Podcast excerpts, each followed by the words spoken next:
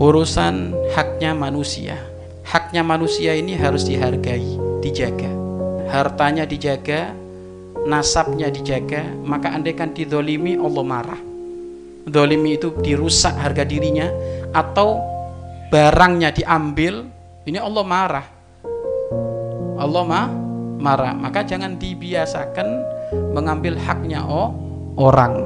Jangan dibiasakan. Andaikan kalau memang kepleset ngambil haknya orang, segera ngaku tobat.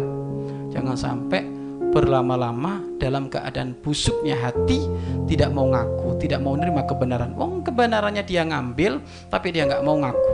Oh, ini susah orang kayak gini ini. Dan ketahuilah, kalau dia ber, berpegang teguh dengan sikap seperti itu, lama-lama akan dibuka oleh Allah. Lama-lama akan dibuka oleh Allah sehingga dipermalukan oleh Allah. Sampai disebutkan, tidak ada kesalahan seorang hamba yang tiba-tiba dibuka oleh Allah di hadapan halayak umum kecuali gara-gara dia sudah diingatkan oleh Allah tapi nggak pernah mau tobat sehingga oleh Allah dibuka secara umum.